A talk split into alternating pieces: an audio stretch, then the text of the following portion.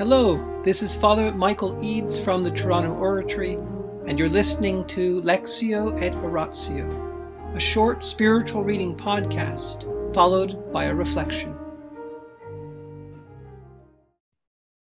Abandonment to Divine Providence by Jean Pierre de Caussade, S.J., Book 2, Chapter 1, Section 8 God reigns in a pure heart. All the treasures of grace are the fruit of purity of heart and perfect abandonment. He, therefore, who wishes to enjoy an abundance of all blessings, has but one thing to do to purify his heart by detaching it from creatures and to abandon himself entirely to God. In this purity and abandonment, he will find all that he desires. May others, Lord, ask you for all sorts of gifts. May they multiply their words and prayers. As for me, my God, I will ask only for one single gift. I have only one prayer to make. Give me a pure heart. O pure heart, how happy you are! For by the liveliness of your faith, you see God as he is in himself. You see him in all things and at every moment, working within you and around you.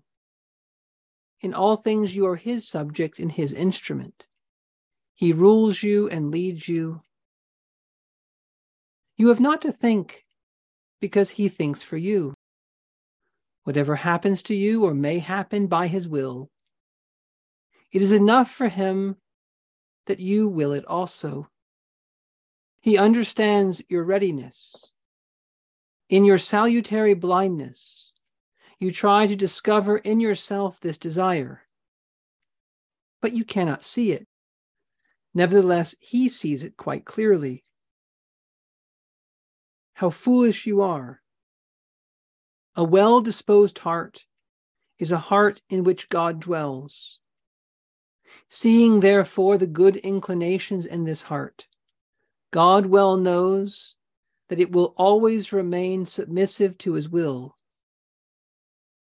He knows also that you are ignorant of what would be useful to you, and therefore he makes it his business to give you what is necessary.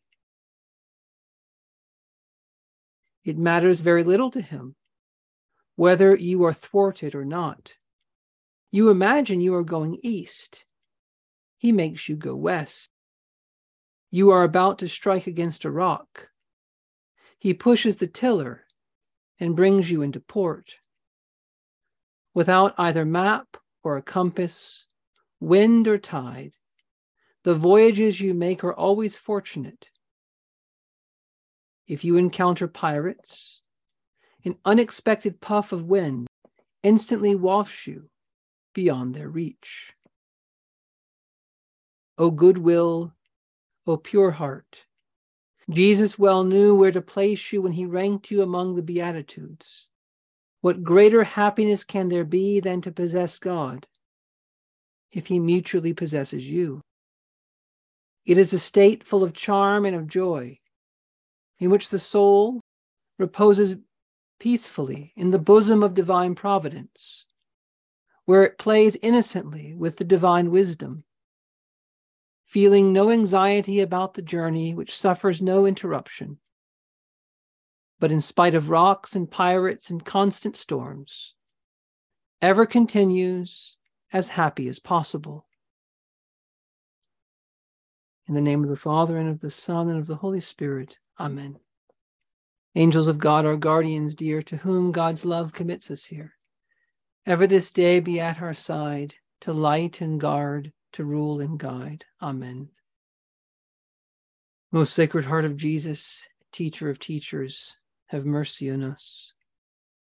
Saint Philip Neri, gentle guide of youth, patron of thy own, vessel of the Holy Ghost, pray for us. In the name of the Father, and the Son, and the Holy Spirit. Amen. What does Father de Caussade mean by a pure heart? Is he talking about sexual purity? Well, not primarily. When we hear the word pure heart, we often think it means something about the sixth and ninth commandments, about not loving people in a inordinate way, in a bodily way outside of marriage. And that is a meaning of purity, in which we keep our, ourselves for our spouse, even before we get married. We save ourselves. And that is legitimate use of purity. But here, Father de Caussade's using it in a broader sense. He's using it in the sense that our Lord himself used it when he said, Blessed are the pure in heart, for they will see God. Blessed are the pure in heart, for they will see God. That purity of heart is a heart that is clinging to God and God alone. The heart that's pure in that sense does not mix itself up with things that are not God's will. Now, this idea gets expressed as detach yourself from creatures and abandon yourself entirely to God. Now, when he says detach yourself from creatures, he's not saying that you should never eat or drink or have family or friends. He's not saying you shouldn't get exercise or own a house. He's not saying you shouldn't own books or pens or glasses. These are all creatures. But of course, he's writing a book, so he wants you to own this book or possess this book. When he says be detached from creatures. He means do not be attached to things outside of God's will. Do not try to possess things or use things apart from God. Always seek the Lord's will, seek his kingdom first, and all these things will be added to you. For your heavenly Father knows that you need them, Jesus says. He knows that we need things in this life. But the difference between using them and being used by them. There's a difference between the making use of something according to God's will and then the taking it out of God's will and using it for our own private purposes. And this is what it fundamentally it means to be detached. Above all, we have to be detached from our own will. Think about St. Joseph. He was legally, truly married to Mary, and he discovers that she's pregnant. And he doesn't know what to do. He knows she's, innocent. a sense, you know he's, she's pure in terms of sexual purity, never would have committed adultery.